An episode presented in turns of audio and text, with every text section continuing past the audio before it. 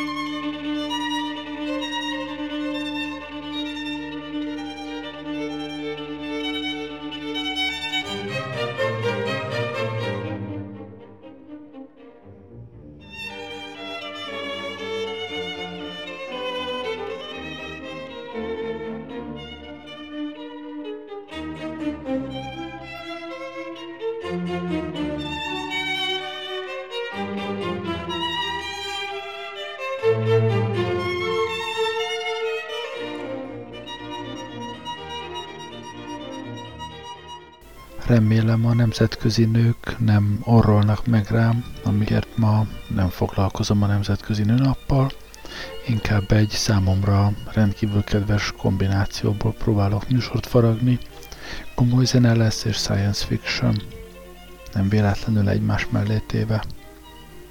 Bele is kezdek. Nem tudom, belefér-e mai adásba az egész novella, ha nem, akkor majd a jövő héten folytatom. Robert Silverberg, Gianni. Miért nem Mozart? kérdeztem a fejem ingatva. Vagy akár Schubert? Vagy akár Big Spider Beckét is visszahozhattátok volna az Isten szerelmére, ha már mindenképpen egy nagy zeneszerzőt akartatok feléleszteni. Spider Beckett jazz zenész volt, jegyezte meg Dave Lewis. Engem nem érdekel a jazz, senki se szereti legfeljebb te. És vajon Pergolézit szeretik? Én igen. Mozart sokkal jobb publicitást jelentene. Előbb vagy utóbb további támogatásra lesz szükséged, és ha bejelentett, hogy Mozart itt a hátsó szobádban és egy új operát komponál, tolongani fognak a befektető. De mire jó Pergolézi? Pergolézit teljesen elfelejtették. Csak a prolixem. Mindemellett miért adnék Mozartnak egy második esélyt? Meg lehet, fiatalon halt meg, de nem annyira fiatalon, és több tonnányi művet alkotott. Mint tudod, Gianni 26 évesen halt meg. Mozartnál is hatalmasabb lehetett volna, ha megadatik számára még 12 év. Johnny? Gianni.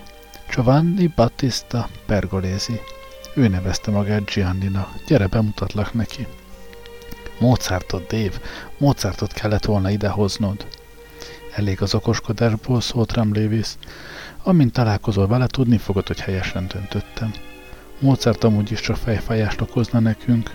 Azoktól a történetektől, amiket Mozart magánéletéről hallottam, felállna a szőr a hátadon. Gyere! Az irodából vezető folyosónál haladtunk a gépterem és az időkotró ketrec mellett a lég. Miközben a légkamerában álltunk a permet alatt, Lévis elmagyarázta. A fertőző mikroorganizmusok jócskán átalakultak a 18. század óta. Amíg az ellenálló képességét szintre nem hozzuk, kifejezetten steril környezetben kell tartanunk. Amikor ide emeltük, meglehetősen sebezhető volt. Valószínűleg egy közönséges nátha elvihette volna. Ráadásul, amikor felragadtuk, haldoklott, tüdővész meg hasonló. Hoho, mordultam fel. Lévis nevetett. Nem fogsz tőle elkapni semmit, már meggyógyítottuk szem. Nem azért hoztuk ide kolosszális költségen, hogy végignézzük a haldoklását. A zsilipajtó kinyílt, és átléptünk a megfigyelő előtérbe, amelyen monitorok és műszerek képernyői csillogtak. A nappalos nővér, Claudia, egy középkorú, gömbölyedett teremtés épp a diagnózis kijelzéseket tanulmányozta. Már várja önt, dr. Lewis mondta, ma különösen huncut. Huncut? Úgy értem, játékos kedvű. Igen. Csianni szobájának ajtajára tűzve egy kártya fityeget, amely még nem volt ott tegnap, s amelyen szeszélyesen cirkalmas, barokkos kézírással a következő állt. Giovanni Battista Pergolesi, Jézi, január 4, 1710, Puzzoli, március 16, 1736. A zseny dolgozik. Kéreti kopogni belépés előtt. Tud angolul? kérdeztem. Most már igen, felelte Lévis. Az első héten álomszalagokkal tömtük, elég gyorsan tanul. Lévis elvigyorodott. A zseny dolgozik, mi? Vagyis inkább zseni. Egy ilyesféle táplácskára inkább Mozarttól számítottam volna. Ezek a tehetségek mindegy formák jegyeztem meg. Lévis bekopogott. Ki valá? szólt kicsi Andy. Dave Lévis. Avanti dottore illustrissimo. Mintha azt mondtad volna, hogy beszél angolul, mormoltam. Elfelejtetted, mit mondott Claudia? Már egy kissé huncut. Beléptünk. A szorosan összehúzott sötétítő függönyök kirekesztették a ragyogó januári napfényt, az ablak előtt virágzó akház sárga pompáját, a roppant méretű vörös púginélvellát, a hömpölygő lankák, a völgy és a messzi hegyek látványát. Talán a kilátás egyáltalán nem érdekelte őt, vagy ami még valószínűbb, Gianni szándékosan akarta elkülöníteni saját celláját, mint egy szigetként a mikorunkban. Rengeteg lelki megrázkódtatás érhette az elmúlt hetekben. Pokoli érzés lehet két és fél évszázadot előre ugrani a jövőbe.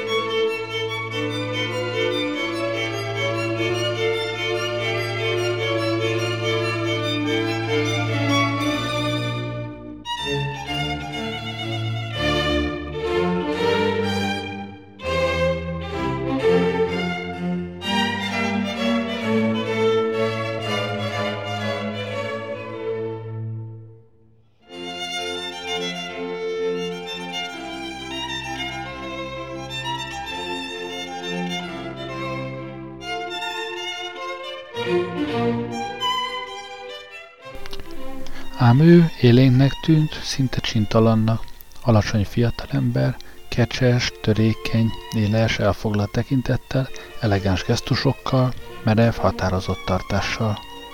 Lévis mondta, hogy amikor kihalázták a 18. századból, nyomorúságos látvány nyújtott. Az arca ráncos és beesett volt, a haja már 26 éves korára megőszült, teste meggörnyedt, tagjai remektek. Pontosan úgy nézett ki, mint ahogy várták. Megtört emberi roncs fél lábbal már a sírban. A haja még most is ősz volt, ám kipirult arca egészségesnek és energikusnak tűnt. Gianni, intett Lévis, hadd mutassam be Sam Hoglundot. Ő vezeti a projektünk sajtókampányát, capisce? Ő ismertet meg téged a világgal, és ő szerez neked új közönséget. Rám villantott egy ragyogó mosolyt. Bene, ezt hallgassátok. A szoba valóságos elektromos dzsungel volt, behálózva műszerekkel. Egy szintetizátor, képernyő, drága audiokönyvtár, ötféle adatterminál és mindenféle egyéb holmik és szerkentyű tökéletesen beillesztve egy 18. századi itáliai szalomba. Lévi említette, hogy a fiatalember megdöbbentő sebességgel sajátította el ezen technikák kezelését, és igazat mondott. Gianni a szintetizátorhoz perdült, átkapcsolta a csembaló módba, és megérintette a billentyűzetet. A magasban lebegő mini hangszóró felhőjéből egy szonáta nyitó témája csendült fel.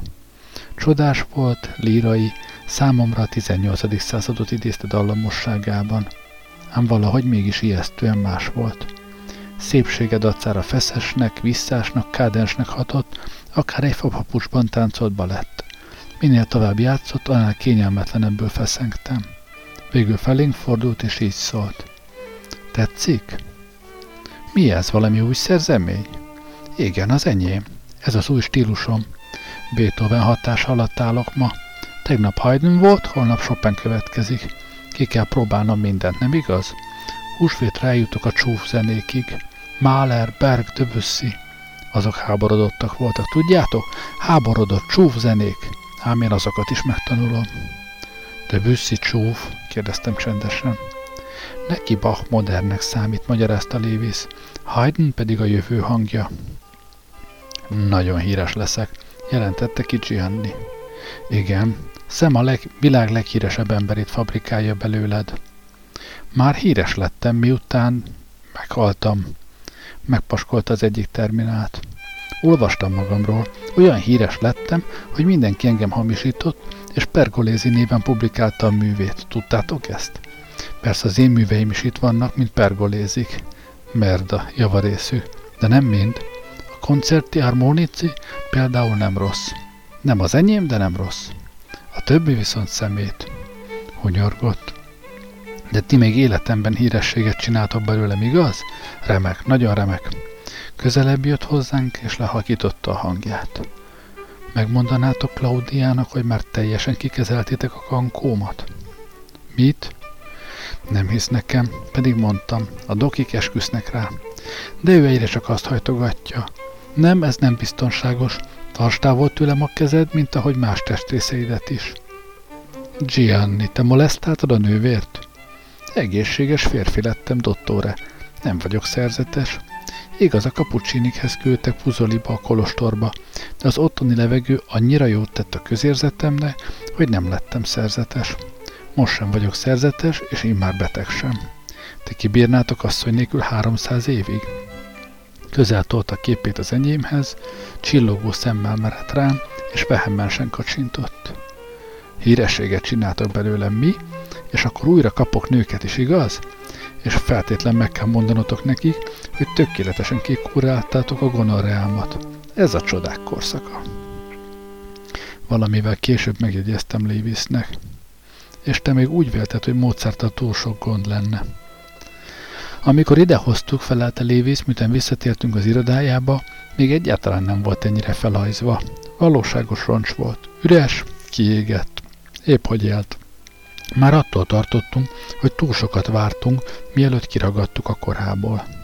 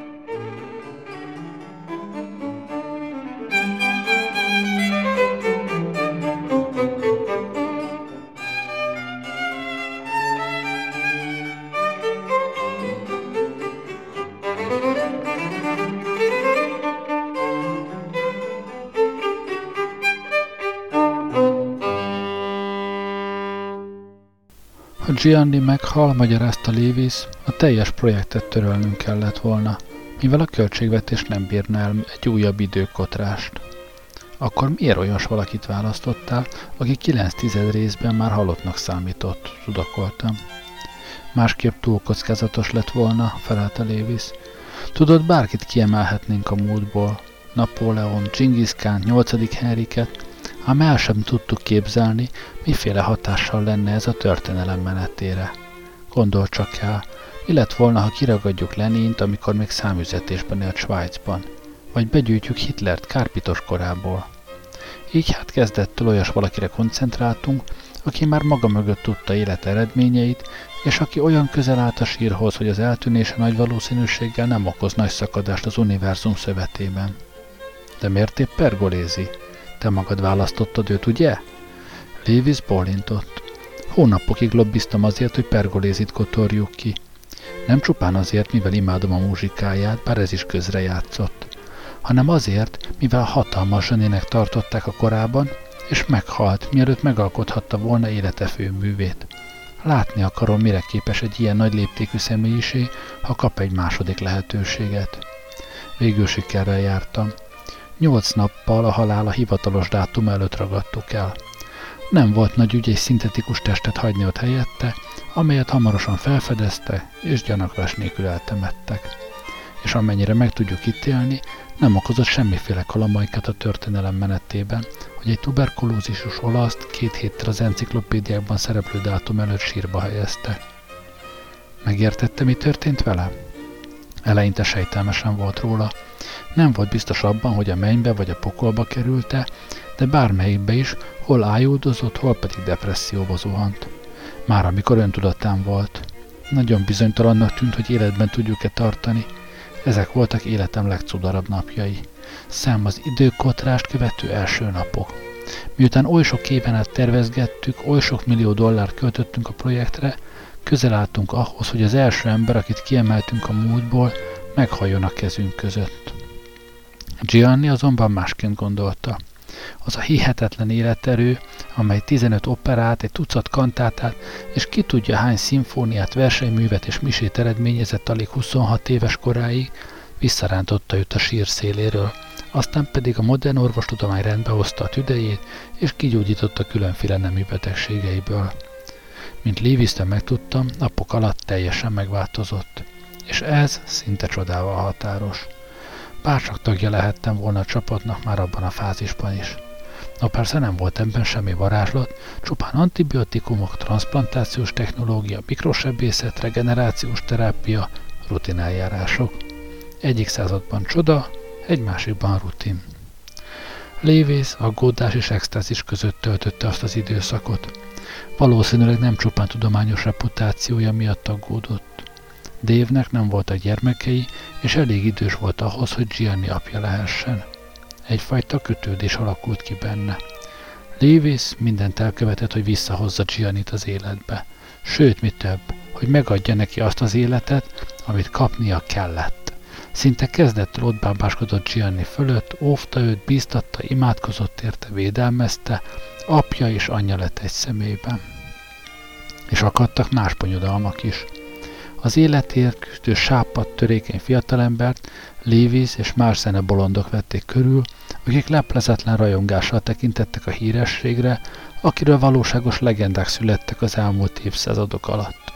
Ő pergolézi, mondta Dév, a csoda gyere, a melódia forrása, a Stabat Mater és a La Serva Padrona komponistája, és számos hatalmas mű megalkotója, amelyekről én még csak nem is hallottam, de amelyeket a zenehívei kimondhatatlanul tisztelnek. Livisztől tudom, hogy a halálát követő években Bachal egy sorban emlegették, s 20-30 évvel később, amikor Párizsban ismét műsorra tűzték vígoperáit, zenészek nemzedékére gyakorolt hatást egészen Gilbertig és Sullivanig, és még tovább. Ám mindez a hírnév csupán a kívülállók szemében létezett. Gianni egészen másmilyennek látta magát.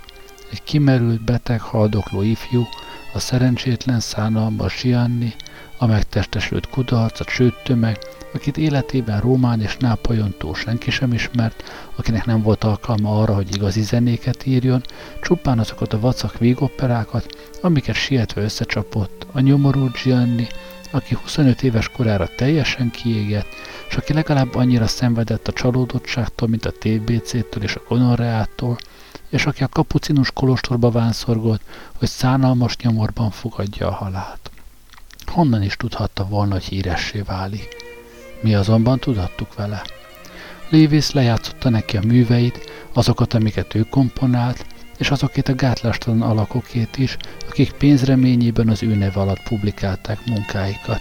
Megmutatta Gianninek az életrajzi jegyzeteket, a tanulmányokat, és még a róla írt regényeket is. Meglepetéssel láttam, mi is sok mű született. Mindezek persze elbűvölték. Számára valóban olyannak tűnhetett ez az egész, mintha a halála után a mennyországba került volna. Napról napra erősödött, megnyugodott és kivirult. Szinte sugárzott belül az energia, a szenvedély és az önbizalom. Én már megértette, hogy nem mágia munkálkodott rajta, közönséges emberi lények ragadták ki az ő korából és gyógyították meg. Elfogadta ezt, és egyre kevésbé izgatta ez a helyzet. Most csupán a zenére koncentrált.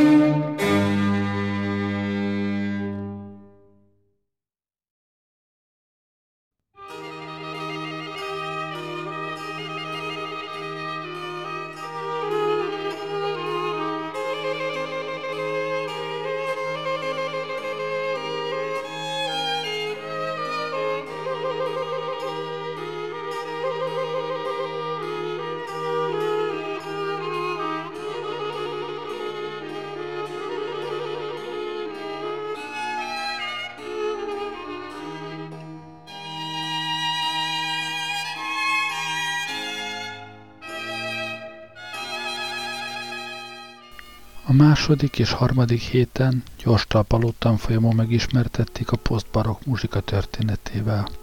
Először Bach, aztán elszakadás a több szólamúságtól. Naturalmente, jegyezte meg, ez elkerülhetetlen volt. Én magam is eljutottam volna erre, ha megérem. Aztán órákat töltött Mozarttal, Haydnnel és Johann Christian Bachal, és egyfajta extatikus állapotba került. Egy reggel Lewis vörösre sírt szemmel találta. Gianni egész éjszaka a Don giovanni és a Figaro házasságát hallgatta. Mozart magyogta. Ide hozzátok őt is? Egy napon, talán, felelte Lewis. Megölöm. Hozzátok ide, hogy megfojthassam, hogy kitaposhassam a belét. Lángoló tekintettel felkacagott. Ez maga a csoda, egy angyal. Túlságosan jó. Juttassátok el, juttassatok el az ő idejébe, hogy megölelhessem. Senki sem szerezhet ilyen zenét, legfeljebb pergolézi. Ő mégis megtette. Meghiszem azt. Igen, ezt a Figarót 1786 én is megírhattam volna 20 évvel korábban, 30-al, ha lett volna rá lehetőségem. Miért volt ilyen szerencsés Mozart? Én meghaltam, ő élt. Miért? Miért Ottóre? Nem sokat tudsz a klasszikus zenéről, igaz szem? kérdezte tőlem Lévis. Vállat vontam. Meg tudom különböztetni Bachot Csajkovszkitól, már ha erre gondolsz. De egyikük sem érintett meg igazán. Azt hiszem világéletemben a könnyű műfajhoz vonzódtam. Gondot jelent? Dehogy, csak azt szeretném, hogy megértsd, miféle élmény számomra megélni, amit ez a hatalmas 18. századi zeneszerző sorra fedezi fel az őt követő irányzatokat. Mozart után Beethoven következett, és azt hiszem, hogy egy kis sok volt neki. Megsemmisítő, erőteljes, lehengerlő. Aztán a romantikusok, akik elszórakoztatták. Lévis utánozta Gianni magasan csengő hangját. Berlioz, Csajkovszki, Wagner, mindannyian bolondok, de menti, pazzi, de csodálatosak. Azt hiszem megértettem, mit akartak. Őrültek, csodás őrültek. És gyorsan átváltott a 20. századra. Mahlerre, Schönbergre, Stravinskira, Bartókra. Lefogadom, hogy nem szerette a zenéjüket. Valamennyit csúfnak, rettenetesnek, vagy egyszerűen érthetetlenül bizarnak találta. Nem látta, honnan erednek, és végül eljutott napjaink zeneszerzőihez, Webernhez és a sorozatgyártókhoz, Pendereckihez, Stockhausenhez, Xenakishoz, Ligetihez. Sose hallottam róluk. Ez nem lep meg, biccentett Lévis. Gianni csak fintorgott, a vállát vonogatta, mintha nem is akarná hinni, hogy ez zenének nevezik. Már maguk az alaptételek túl idegennek bizonyultak számára. Bármilyen zseni nem fogott fel belőle többet, mint Eiskoffer egy másik bolygó szakács művészetéből. Befejezte hát ismerkedését a modern zenével, visszatért Mozarthoz, meg Bachhoz, és nekik szenteli teljes figyelmét. És ez szó szerint teljes figyelem volt. Gianni kíváncsiskodni kezdett az ablakon túli világ iránt. Megmondták neki, hogy Kaliforniában van Amerikában, és mutattak neki egy térképet. Közönösen bólintott. Bekapcsolták neki a teleszkrínt, és eléhozták a korai 21. század tájait. A szeme üvegesen csillogott. Beszéltek neki az automobilokról, a repülőkről, a marsutazásokról. Igen, mondta, Mergavilloso, Miracoloso, és visszatért a, Brender, a Brandenburg koncertéhez. Ráébredtem én már, mondta Lévis, hogy a modern világ iránt tanúsított érdektelensége nem félelemből, se kélyességből fakad, hanem a fontossági sorrend miatt. Amit Mozart nyújt, az számára idegenebb és érdekesebb, mint a teljes ipari forradalom. A technológia csupán eszköz Gianni számára. Megnyomsz egy gombot, és egy szimfonikus zenekar hangja tölti be a hálószobádat. Miracolózó és mindezt elfogadja, természetesnek veszi.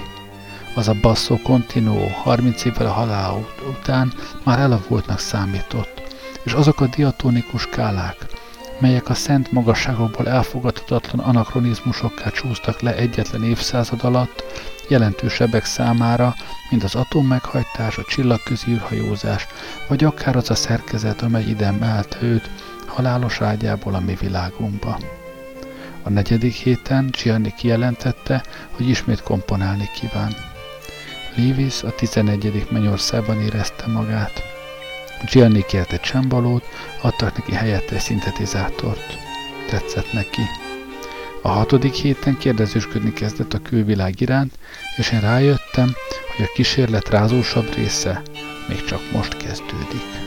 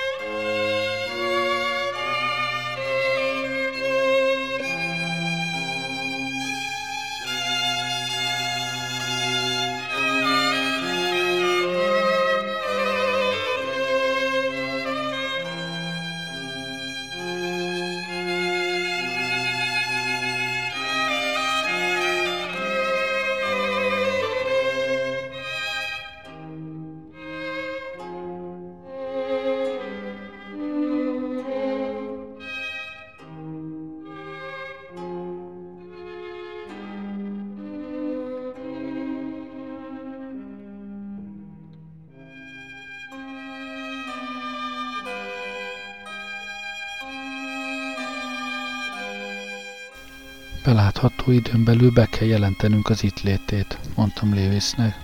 Hihetetlen, hogy ennyi időn át titokban tudtuk tartani. Volt egy tervem. A probléma kétoldalú. Hagyni Giannina, hogy megismeri a világot és hozzászoktatni a világot az időutazás és a múltból kiragadott ember gondolatához. Sajtókonferenciák, laboratóriumi bemutatók, interjú Giannival, egy pergolizi zenei fesztivál a Hollywood Bowlban, annak a Beethoven stílusban megírt szimfóniának a premierjével, amelyről kijelentette, hogy áprilisra befejezi, stb. stb. stb.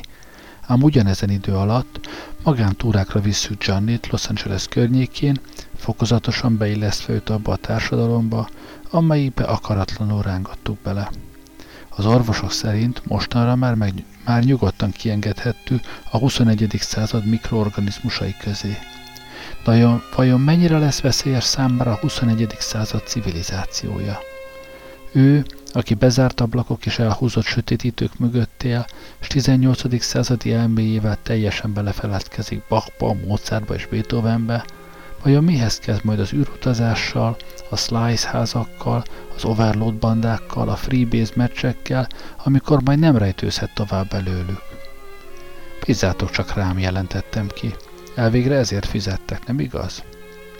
Egy enyhe és esős februári délután Lewis, én meg az orvoscsoport vezetője, Nella Brandon magukkal vittük őt az első városnéző túrájára ebben a számában, számára új valóságban. Le a hegyről, néhány mérföldön át a Ventura bulváron, majd ráhajtottunk az autópályára ki egészen Troppangáig, majd megkerültük a földsuszamlás zónát, az egykori Santa Bonicát, aztán Los Angeles szívén keresztül elmentünk Vajsérig, jókor adagot pumpálva belé a modern világból. Dr. Brandon magával hozta teljes nyugtató arzenáját arra az esetre, ha Gianni kiborulna. De ő nem borult ki. Élvezte a buboréktetejű autóban való körbe-körbe kocsikázást, és rácsodálkozott mindenre. Megpróbáltam az ő szemén keresztül nézni Los Angeles-t, olyan valaki szemén át, aki egész életét pompázatos reneszánsz és barokk bútorok között töltötte, és minden tekintetben szörnyűségesnek találtam nem úgy Gianni. Gyönyörű sóhajtotta, csodálatos, bámulatos, elképesztő. A lüktető forgalom, az autópályák, a gyorsétkezdék, a máladozó műanyag homlokzatok, a nagy tűzvész nyom a topangában, a hegyoldalakról pókszálakon lecsüngő háza, a fejünk fölött néha-néha elrepülő szupergépe, mind-mind felvillanyozták. A csodák földje volt ez az ő szemében, itt nincsenek unalmas régi katedrálisok, palaczik és márványszökőkutak, nem. Itt minden csillogóbb, hatalmasabb és káprázatosabb, mint maga az élet, és ez tetszett neki. Mindössze a topangai tengerparttal nem tudott mit kezdeni. Mire odaértünk, már kisütött a nap. A strandot ellepték a napfürdőző, és a nedves homokban ugrándozó 8000 csupasztest látványától csak nem szívrohamot kapott. Ez meg mi követelte? piac? A király örömt nyája? A vérnyomása gyorsan emelkedik, mondta halkan Nella, miközben csukló monitorát vislatta. Adrenalin szint felszökik, nyugtassam le? Livis a fejét rázta. A rabszolgatartás törvénytelen magyaráztam Giannina. És már király sincs. Ezek átlagos polgárok, akik így módon szórakozna. Nudo! Assolamente nudo! Már réges-rég levetkőztük szégyenérzésünket a testünk miatt, mondta. A törvény engedi, hogy mesztelenül mutatkozzunk ehhez hasonló helyeken. Straordinario, incredibile. Csak tátodni tudott mélységes megdöbbenésében. Aztán heves kérdés az ön zúdított ránk, először olaszul hadarva, csak később térve át angolra. Megengedik a férjek a feleségüknek, hogy ide jöjjenek, és az apák a lányuknak? Szokott előfordulni erőszak a parton? Párbajok? Ha a csupasztest elvesztette titokzatosságát, miként marad fent a szexuális vágy? És ha egy férfira rátör az izgalom, szégyen kimutatni? És így tovább, és így tovább. Míg végül Lévi szintet Nellának, hogy beadhat egy nyugtató injekciót. Miután lehiggadt, Csánni valamivel megfontoltabb módon próbálta megemészteni a tömeges mesztelenség látványát. Ám hogy ez még Beethovennél is jobban elbővölte, az nyilvánvaló volt. Hagytuk bámészkodni vagy tíz percig. Amikor indultunk vissza a kocsihoz, Csánni egy telt karcsú barnára mutatott, aki a sekélyes tócságban tocsogott, és azt mondta, akarom azt a nőt, hozzátok ide. Ezt nem tehetjük. Azt hiszitek eunuch vagyok? Megragadta a csuklómat. Szerezd meg nekem. Még nem, még nem vagy elég jól, és nem áll módunkban megszerezni azt a nőt. Itt nem így működnek a dolgok. Mesztelenül sétálgat, nem tartozik senkihez. Nem, mondta Lévis, még mindig nem érted, ugye? Biccentett Nellána, és a doktornő beadott egy újabb nyugtató injekciót. Mentünk tovább, és Csarni belenyugodott. Hamarosan elértük azt az út lezárást, ahol az út folytatását elnyelte a tenger. És mi elfordultunk az egykori Santa Mónika irányába. Meséltem neki a rengésekről és a földsuszamlásról. Gianni elvigyorodott. Á, il terremento, hát itt is van. Néhány évvel ezelőtt Nápolyban is volt egy hatalmas földrengés, és azután felkértek, hogy írjak egy hálaadó misét, mivel nem pusztult el minden. Akkoriban nagyon híres mise volt, ismerite? Nem? Hallanotok kell. Hozzám fordult, és ismét megragadta a csuklómat. Sokkal hevesebben szorította meg, mint amikor a barna nőt látta. Komponálok egy új misét, jó? Ismét nagyon híres lesz és gazdag is, igaz? Egykor híres voltam, aztán elfelejtettek, majd pedig meghaltam, és most újra élek, gazdag leszek, igaz, igaz? Lévis képe felragyogott. Még pár hét Gianni, és te leszel a leghíresebb ember az egész világon. Puszta megszokásból benyomtam az autórádió kapcsoló gombját. A kocsit a legújabb overload cuccokkal szereltem fel, és a hangszóróból kristálytisztán csiringelt elő Wilkis Booth John Membrán című száma. A hanghatás őrületes volt. Gianni azonnal feszesen kihúzta magát. Ez meg mi? akarta tudni. Overload feleltem. Wilkis Booth John. Overload? Ez számomra semmit sem jelent. Ez valamiféle zene? Melyik korból? Napjaink zenéje, vélten Ella. Miközben Wilshire felé suhantunk, beállítottam a fényeket, meg a színeket is, és az utasfülke belseje lüktetett, villogott, vibrált, sistergett. Gianni számára egy újabb csoda. Pislogott, két kezével az arcát fogta és a fejét rázta. Álombéli zene motyogta. Ki a zeneszerző? Mit mondtál? Ki az? Nem zeneszerző, magyaráztam. Együttes. Wilkis Booth John a nevük. Ez nem klasszikus, hanem popzene, populáris. Itt nincs zeneszerző. Ez a zene magától keletkezik? De, ahogy feleltem, az együttes tagjai közösen szerzik, és ők adják elő. A zenekar. Ez a pop zene, amit a zenekar komponál. Úgy tűnt elvesztette a fonalat. Pop. Ilyen különös zene, ilyen egyszerű, újra és újra ismétlődnek a dallamok, nagy hangerő, semmi forma. Azt hiszem, mégis tetszik. Kik hallgatnak ilyen zenét? Imbecilli? Infanti? Mindenki, feleltem.